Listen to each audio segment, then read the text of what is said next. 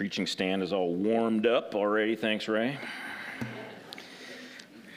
Normally, I come up here, it's cold. It's not today.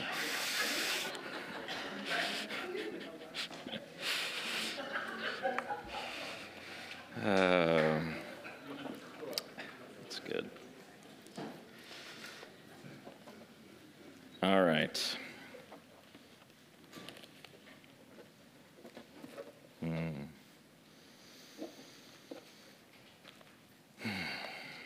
How we doing? Good? Better than we deserve. Amen, right?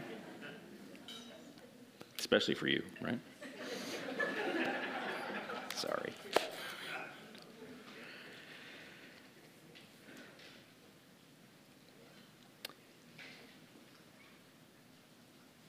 Jesus. He's good. Amen.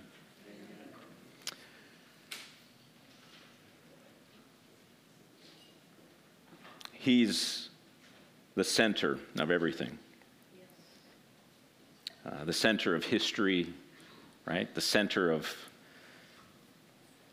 all that's to come, the center of salvation, the center of our lives, the center of creation. Jesus is the one whom we follow. He's the one that we seek to know, to understand, to, to hear from, to hear his voice, to, to follow his lead, to be like him. Jesus. He's our example, he's our, he's our power.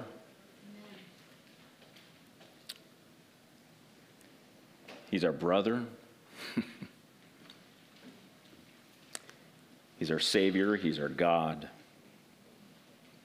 He alone is worthy of our worship. Amen. And Jesus is meek. He's meek. This word meek is a strange one for us. Don't use it very often. Um, probably very few, if any, in this room have ever used even the word, except for maybe talking about Jesus. We don't, you know, describe ourselves usually as meek. We, it's not seen as a compliment to call someone else meek generally. It's just not a word that's really in our vocabulary.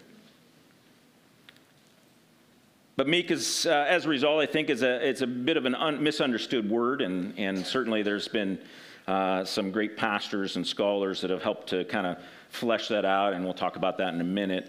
But I think, bottom line, meek, you know, you need other words to describe it to help uh, understand what it is.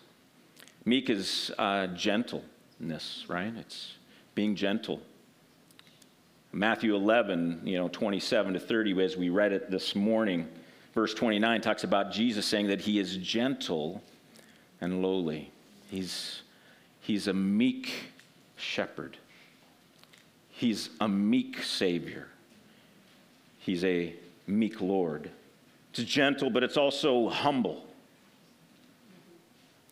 The one who is meek is also known for their humility. Meek is also patient and selfless.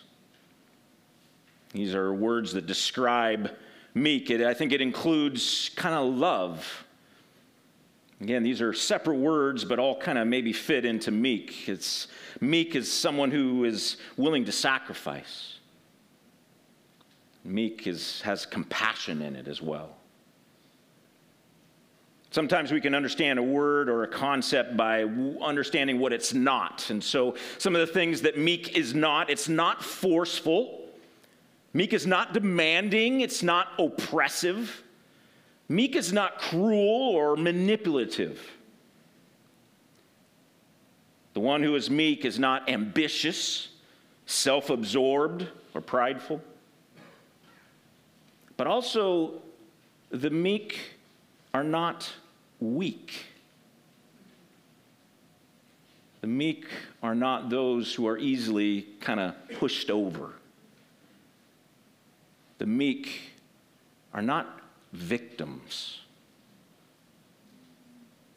I think it's also important to note that meekness does not contradict boldness. It doesn't contradict those who are determined. And meek doesn't contradict the confident either. You've probably heard uh, some that have talked about this word meek, and they pull out the Greek word for meek, which is, has this perspective of power under control. Maybe you've heard that before. One of the uh, descriptions that I found as an illustration uh, uh of meek or power under control uh, is about a horse. Uh, think about a horse that has not been broken yet. It bucks and it kicks, it resists the bit and the bridle. But when it gets used to the hand, the horse has dignity and poise. The animal is at peace, and it is altogether different. It is still a powerful creature, but it is, it is power under control.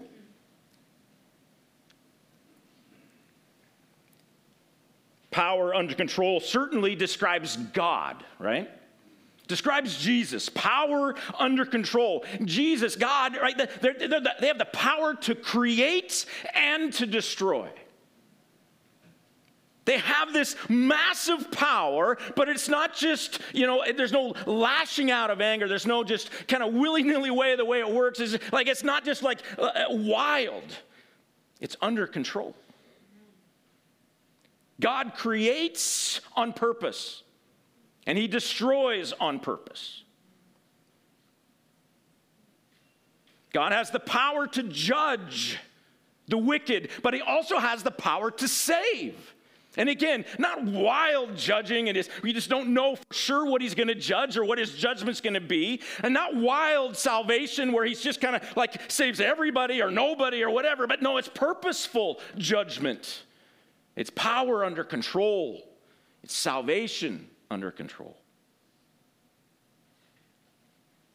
Another aspect of actually God's power being under control is this reality that God, for some reason, chooses to submit to man's free will. We see throughout Scripture, God doesn't force people to worship Him. He doesn't force people to come and follow Him. Even with Abram, He asks the question He says, Abram, follow me. But it's a question. Abram has the freedom to choose to follow or to reject the call. God, despite his power, he has the power to force us to do whatever he wants, to force all of creation to submit to his will. But for whatever reason, this meek Savior, this meek God, has chosen to allow us to make that free choice. We are free to reject him. We are free to rebel against him. Even in times when it seems like God's wrath just kind of wildly lashes out, like in the story of Uzziah in the Old Testament, 2 Samuel chapter 6, David's bringing the, the, the, the ark to Jerusalem and they're carrying an ox and this kind of stuff. And, and, and the ox stumbled a little bit, and Uzziah steps out to try to stop the ark from falling. Seems like this is a good thing, and God strikes him down. We think, oh my gosh, this is a wild God. We don't know what he's going to do. No, no, no. God knew. God was purposeful. God was meaningful. God did this on purpose. It wasn't an accident, it wasn't just his, his holiness lashing out. There was reason to it, whether we can see it or not. There was purpose to it, whether we can see it or not. God is meek. He doesn't manipulate us into his kingdom. Amen. He doesn't threaten us into his kingdom. Oftentimes we can see God, God's, you know, uh, uh, the teaching about hell as being a threat from God. That God is standing up. You better believe in me. You better worship me. And if you don't, you're going to get punished in hell. This is not the God who we love and serve and worship. We have a God like any good parent. Not that we are the example of God, but He is the example to us. But he's a God like any good parent who, who, who sees the danger and in seeing the danger knows that he's got to tell his children. He's got to warn them. The, the, the, passages about hell are not a threat, they're a warning. Not a warning like because I'm going to hurt you. No, because it's a warning because it's out there. It's a reality. He's a perfect God. He loves us deeply. He desires intimacy with us. But if we but he also allows us to choose to reject us, choose to, re, to rebel him, uh, rebel against him. He allows us to do that. And in allowing that, we need to understand that if we make that choice, there is danger in it. There is punishment that comes, not because he wants to destroy, but because he loves you and he wants you to know that if you reject him, this is the consequences. This is the reality of creation. This is the way it is.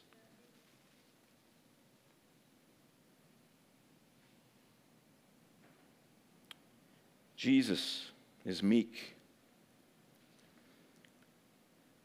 He has phenomenal cosmic power. Yet it's under control. And because Jesus is who he is, and because we seek to follow him, we should be like him.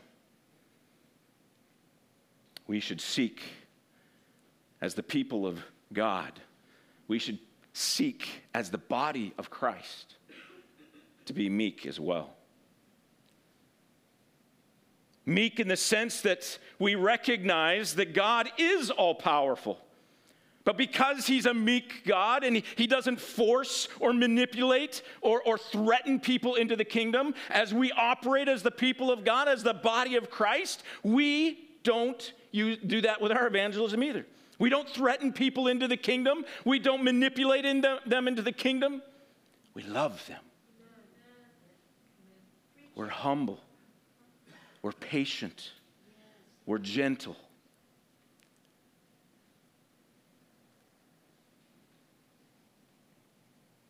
For us as human beings, there's another aspect of meekness. Because the reality is, is God has created us with power as well. Free will is our power.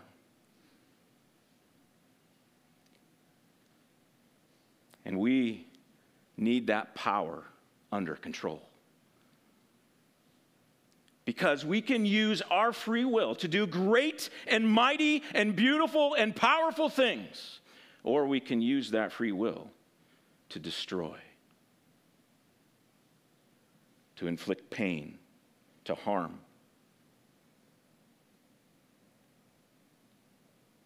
This is this reality that even though we have this all powerful and we believe sovereign God, he has allowed us to have a say in how our life progresses, how we treat others. He allows us to hurt ourselves. He allows us to hurt others. We can choose that. Sometimes we wish he, would take that away. But it's, an, it's a powerful and important truth that we understand that we will be held accountable for our own choices even as Christians who have the blood of Jesus has washed over us, we can expect that someday we too will be judged for all the things that we've done in the flesh. All the words that we've spoken, all the actions that we've done, we will have to face judgment for those things. Now, for again, for us as, as those in the, in the body of Christ, that judgment comes with grace as well. Yes, hallelujah, amen.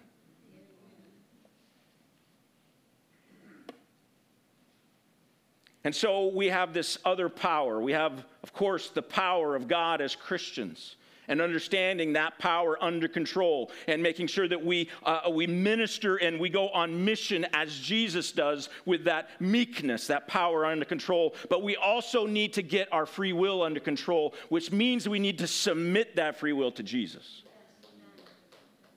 We need to be submissive to His will.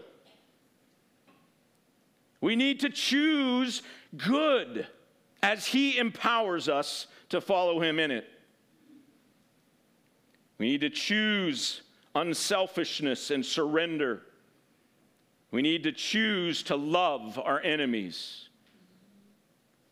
We need to choose to allow Him to have control of every word that we speak and every step that we take in this world.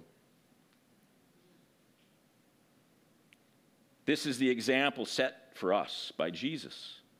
And because it's an example set for us by Jesus, and we, again, are the body of Christ, we want to walk with Him in it. Chapter today that we'll read is Acts chapter 14.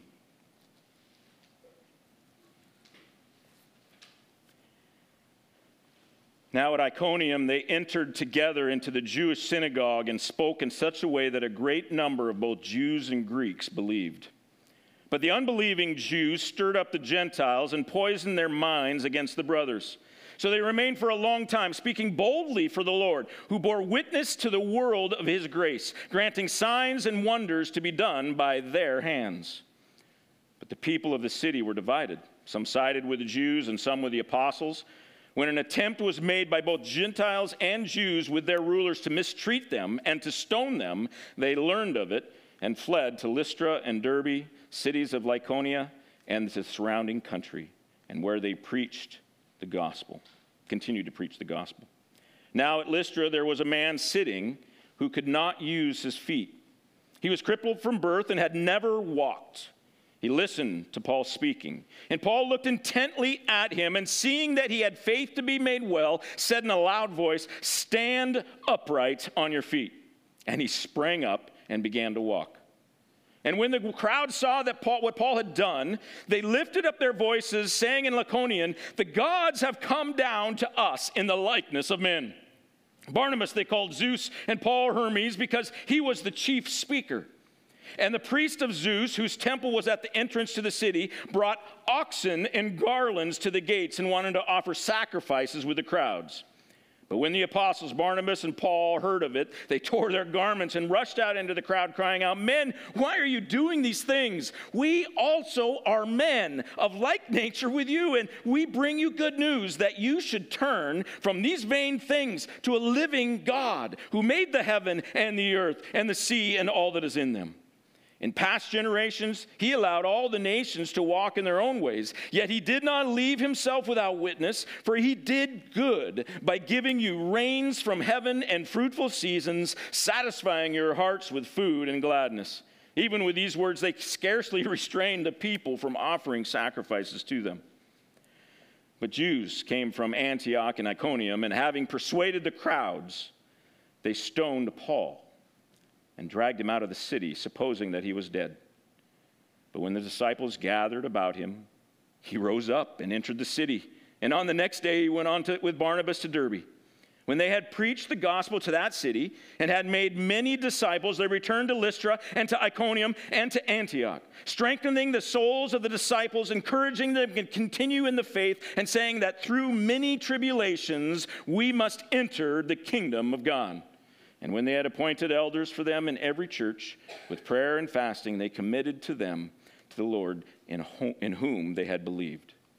Then they passed through Pisidia, I can do this, Pisidia, and came to Pamphylia. And when they had spoken the word in Perga, they went down to Attalia. And from there they sailed to Antioch, where they had been commended to the grace of God for the work that they had fulfilled. And when they arrived and gathered the church together, they declared all that God had done with them and how he had opened a door of faith to the Gentiles. And they remained a little time with the disciples.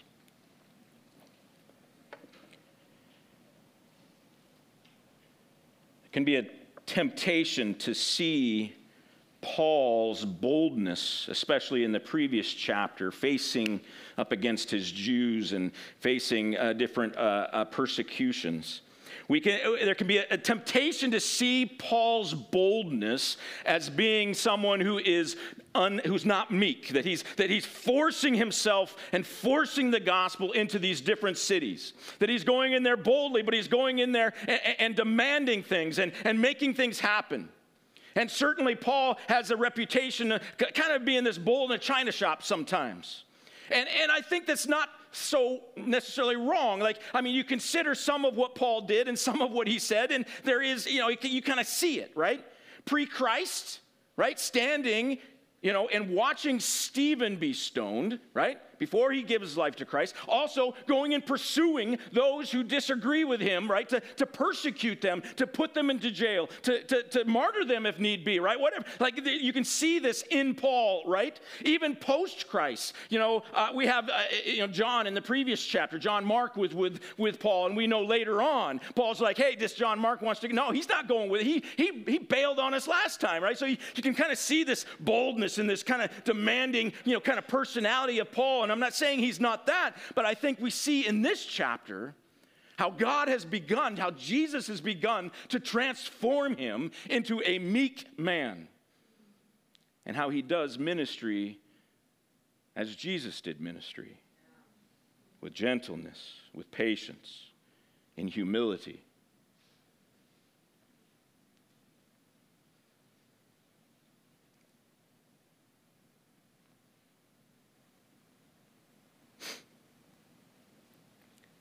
We see in Iconium, first of all, he shows up in this town and he has this compassion for the lost, even when he's criticized. Immediately after getting there, there's this, this rise of the Jews who didn't believe, and they begin to argue with him, and they begin to kind of contradict him, and there's this, there's this debate and this decision and, this, and these conversations that are going on. Certainly, I, I, think maybe there was some temptation in Paul and can be temptation in us when we face these kind of criticisms or this kind of conflict to, to, to kind of force our will.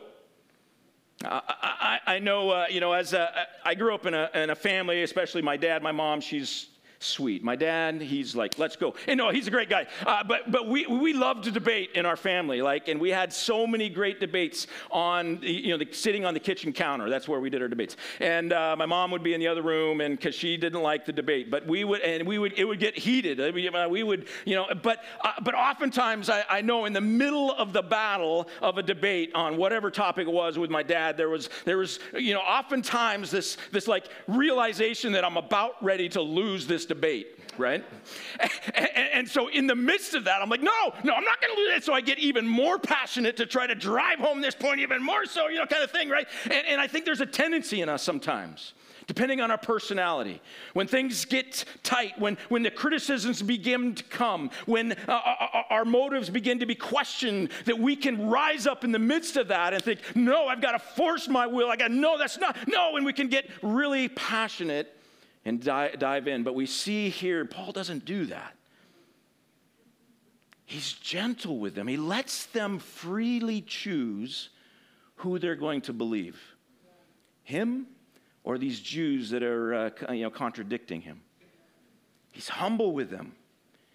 He respects their belief or their unbelief. Also, in times of tension and when we're facing criticism, the other thing we can do sometimes is to pull back, to cower in fear. But notice that Paul is not easily silenced. He's not forcing himself on them. He's not demanding that they believe. He's not pushing in and making his way. But he's also not walking away.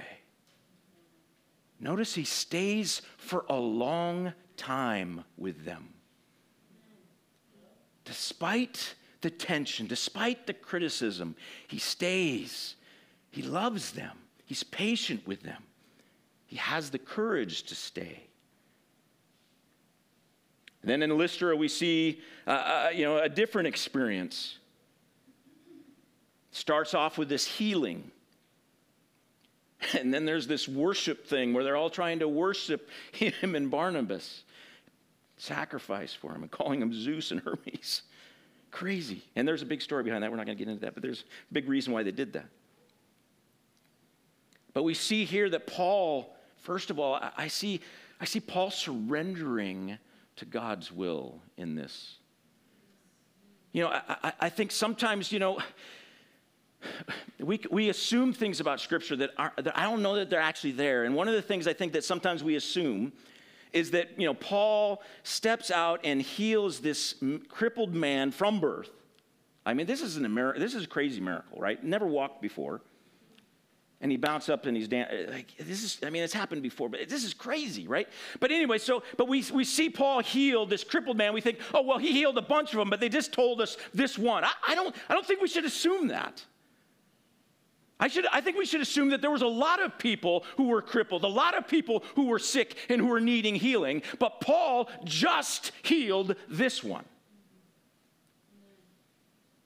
And in order to do that takes surrender to God's will. We oftentimes can walk into a situation and, and, and we, you know, we know God loves everyone. We know God is the great healer, and we know all the passages that talk about by his stripes we are healed. And, we, and, we, and so we, we walk into a situation and we think that uh, you know, everyone should get healed right now and that we should pray for everyone to get healed right now. And I think you know, we need to be careful that, with, with our prayers for healing. We need to surrender our heart's desire for our friends, our family, for anyone that we know to get healed. We need to surrender that desire to God's will and not just do our will. Again, this is meekness. The brother and sister in Christ who allows their free will to be surrendered to his will are the ones who are meek, power under control. Notice again here, Paul, he looks intently. This happens over and over again, again in Acts. Something's going on here. I wish they described this more fully. Like Paul saw like this dove fall down on this guy, and so he knew that he was supposed to go pray. Whatever, I don't know what's going on. We just know that Paul looked intently, and this happens many other times in Acts, but he looks intently and then he knows. He sees with spiritual eyes what's going on in this man and that God has chosen to heal him and now is the time.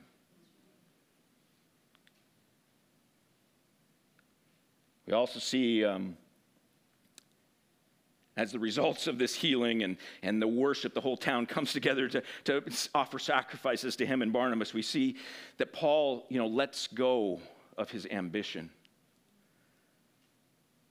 I, I, I think it can be really easy in our world, especially, and I think in his, just as human beings, to receive praise, to receive worship. I can imagine that there perhaps was temptation for even Paul and Barnabas. Because after all, the whole city is now gathering around. I mean, perhaps you know this is a way for god to you know do a greater work right? Perhaps this is a god you know god's going to do something amazing in this. And so we got to allow the praise we got to allow the glory we got to allow this thing to happen for a bit so that we can you know kind of have a greater ministry. We can have a greater impact. I remember when I was uh, first got into the ministry, I was a, a, a bivocational at the time. Maybe had been in my first church, Ferndale, Washington, for like maybe a year, year and a half, two years and a couple in the church invite my wife and, uh, and I over to dinner, and you know, it's one of these, um, you know, kind of bait and switch things. Hey, we want just kind of get to know you, and then you get there, and they're like, hey, we want to tell you about Amway. Like, um, so I really loved them. but anyway, uh, so but uh, part of the pitch, part of the pitch was that, Sean, I mean, just think if you were independently wealthy, how much ministry you could do without having to worry about getting paid for it. And, and, and, I, and I think that can be a temptation that, that we think, you know, if I just make a little bit more, if I, if I can really get this really big job or I can get this really big promotion or if I get this really big, then, then I'm to have enough money so that I'm to have time to do more things or, or I'm to be able to retire sooner so that I can be able, you know what I'm saying? We, or, or we think if we just get a little bit of glory, if we get a little bit of attention, if we get some people to, hey, boy, I really heard about you. I know about you. Like social media, like, oh, I'm to start pushing my name on social media. Have you heard about Pastor Sean? He's amazing. Oh my gosh, you should watch his stuff, right? You know, this kind of thing, right? You know, that we can get that attention we can get that glory. We can get our, our views up. We can get our likes up, right? And then we can use that for His glory. But is it His will? This is what we don't know, right? I, I think we, we presume. We have to let go of our ambition. We have to turn away any worship or praise that comes our way and point it to Jesus.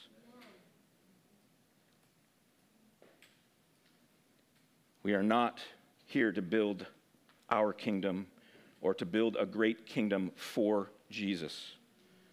We are here to be intimate with Him and to do whatever He's doing around us, to join Him.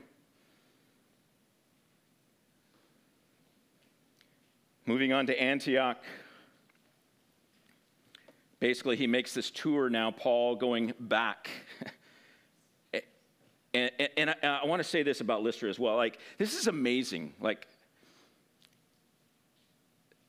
so he gets stoned, Paul does, right? Now, whether he actually died or not, we don't know. It doesn't really say that. So it was, they thought he was dead, right? So they dragged him out of the city, right? And then the disciples come around him, and then he gets up and, and what does he do? He goes back into the city, first of all, which, like, what are you doing? uh, but, but more than that, after he goes to Derbe, he comes back to Lystra. This is, this is crazy to me, right? But, uh, but I think it shows the sacrificial nature of Paul. Uh, uh, God is transforming his heart. That he's not going to avoid this. But more than that, here's the deal he's, he's willing to turn the other cheek. And this is what meek people do. When they get struck, they don't strike back, they receive the attack. But because they love the person, they can see the bigger picture. They can see the spiritual realities. And they choose to continue to engage, continue to seek to reveal the name of Jesus to their enemies. And then in Antioch, as he's going back through, and, and, and, and I love how he's so humble about his ministry he and Barnabas don't like go back to all of the, the different you know, cities where he started churches and said, okay, I'll be back in, in, in a couple of weeks and check on you. I'm your pastor. I'm going to do all this kind. You know, I've, you just just listen to me. Don't listen to anybody else. You know that I'm your I'm your leader. I'm your pastor. I'm the one you've got to pay attention to. No, no. He goes into these cities as he's heading back to his sending city, right, Antioch. He he stops and he, and he points elders in each of these churches. He, he's like, you know, this is not about me. This is not my church. This is not my people. This is God's people. And so he entrusts, you know, as the Lord directs him, to, to appoint other leaders in these churches to stand up and, and to be there on a day to day basis, week to week basis with these churches to help them to mature and understand who God is and Jesus is and what he's calling them to. He trusts Jesus. Paul trusts Jesus as the head of the church. It's not about him making sure that things continue. It can be a great temptation for us as leaders, those in leadership positions, for pastors to think, trust me, I'm the Lord is tearing this out of my heart as well, to think that, you know, I can do it better or I can do it. It's easier for me just to do it. These, these, that's not how God's church operates. He, Jesus, is the head. He's the one that distributes the work. I also love how when he gets back to Antioch that uh, Paul and Barnabas report back to the sending church. He, he's like accountable. He, he's not just, you know, out on his own doing his own thing and nobody can talk about it. He, like, he comes back and gives a praise report of all that God was doing with them through their ministry as they were out, the Gentiles believing. He was accountable to the church.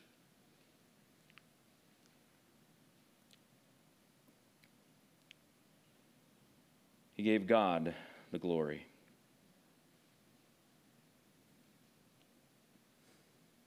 Jesus. Hmm. He's our Savior. He loves us deeply. He's a powerful, powerful God. He's sovereign, in control.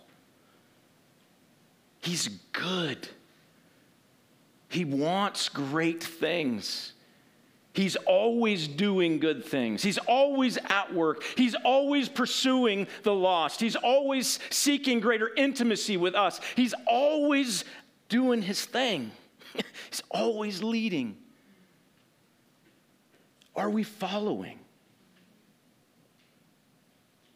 When He calls us to ministry, when He calls us to the mission field, He doesn't call us to do it under our own authority, our own strength.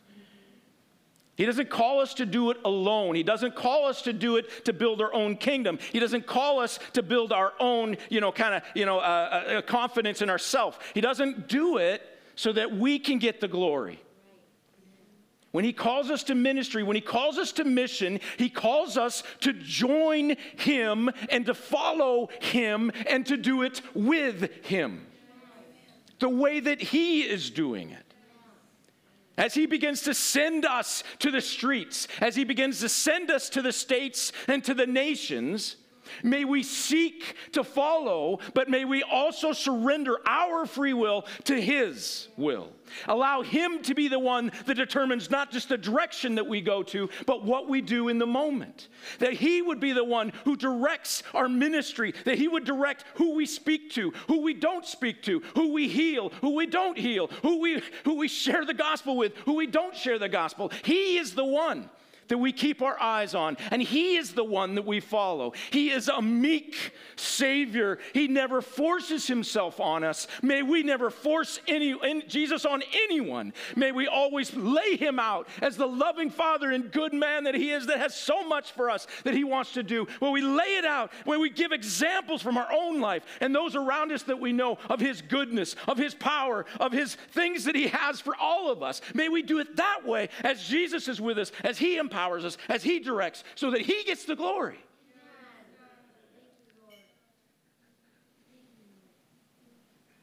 May we be meek in our ministry like Jesus. May we be meek in our mission like Jesus.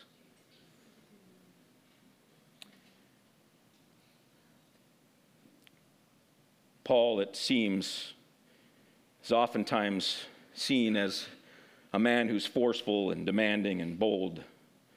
And certainly, I think he was. But we see over time how the Holy Spirit's work in Paul softens Paul, changes Paul, transforms Paul into to become more like Jesus.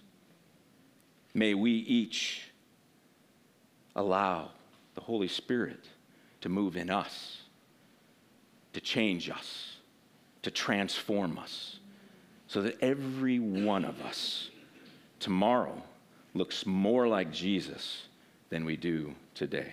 Amen. All right, worship team, why don't you come on up?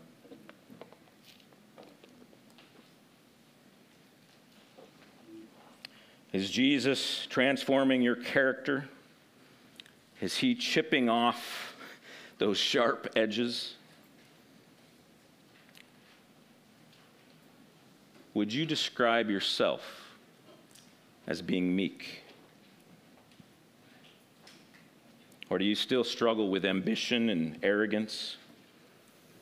You struggle to fight away that manipulative streak that you have? Or maybe are you one that is always playing the victim, easily silenced, always defeated. These are the things that are not meek. May we allow the Holy Spirit and Jesus to develop true meekness in each and every one of us for His glory and for our blessing. Amen. Heavenly Father, you indeed are worthy. Thank you for sending your son to do so much for us, but most, uh, but also for sending him to be that example for us. But he's not just an example in the past, Lord. Jesus is alive today. Jesus, help us to see you. Help us to see what you're doing right now, all around us, in our life. And Lord, help us to join you. Help us to serve like you serve. Lord, help us to to share the gospel like you share the gospel. Lord, help us to heal like you heal. Help us to bring freedom like you bring freedom. Lord, we want to be like you. We need you more and more. Reveal yourself to us, empower us, transform us to be more like you. Help us to keep our eyes firmly fixed. Hebrews chapter 12, verses 1 and 2. Therefore, since we are surrounded by so great a cloud of witnesses, let us also lay aside every weight and the sin which clings so closely, and let us run with endurance the race that is set before us, looking to Jesus, the founder and perfecter of our faith, who for the joy that was set before him endured the cross, despising the shame, and is now seated at the right hand of the throne of God. In Jesus' name. Thank you, church, for being here with us this morning. Uh, we're going to continue to worship in here in this room. And if you would like to go in fellowship, please do so out in the fellowship hall area. Allow this room to remain to, to be worshipful here. If you would like prayer, we would love to pray for you as well. If something in the message just kind of is poking at you and you need someone to come alongside you and pray and you just want to speak it out with someone, we would love to pray for you. If you feel like you, you got some sickness that you would like some prayer for healing for, come forward. We'll pray with you over whatever the Lord gives us to pray in that moment. So, Lord, thank you for what you're doing in this room. But let's continue to worship here. A couple more songs. Uh, go ahead and head out in the fellowship hall if you'd like to and fellowship together. May that be sweet as well. And may God bless you today.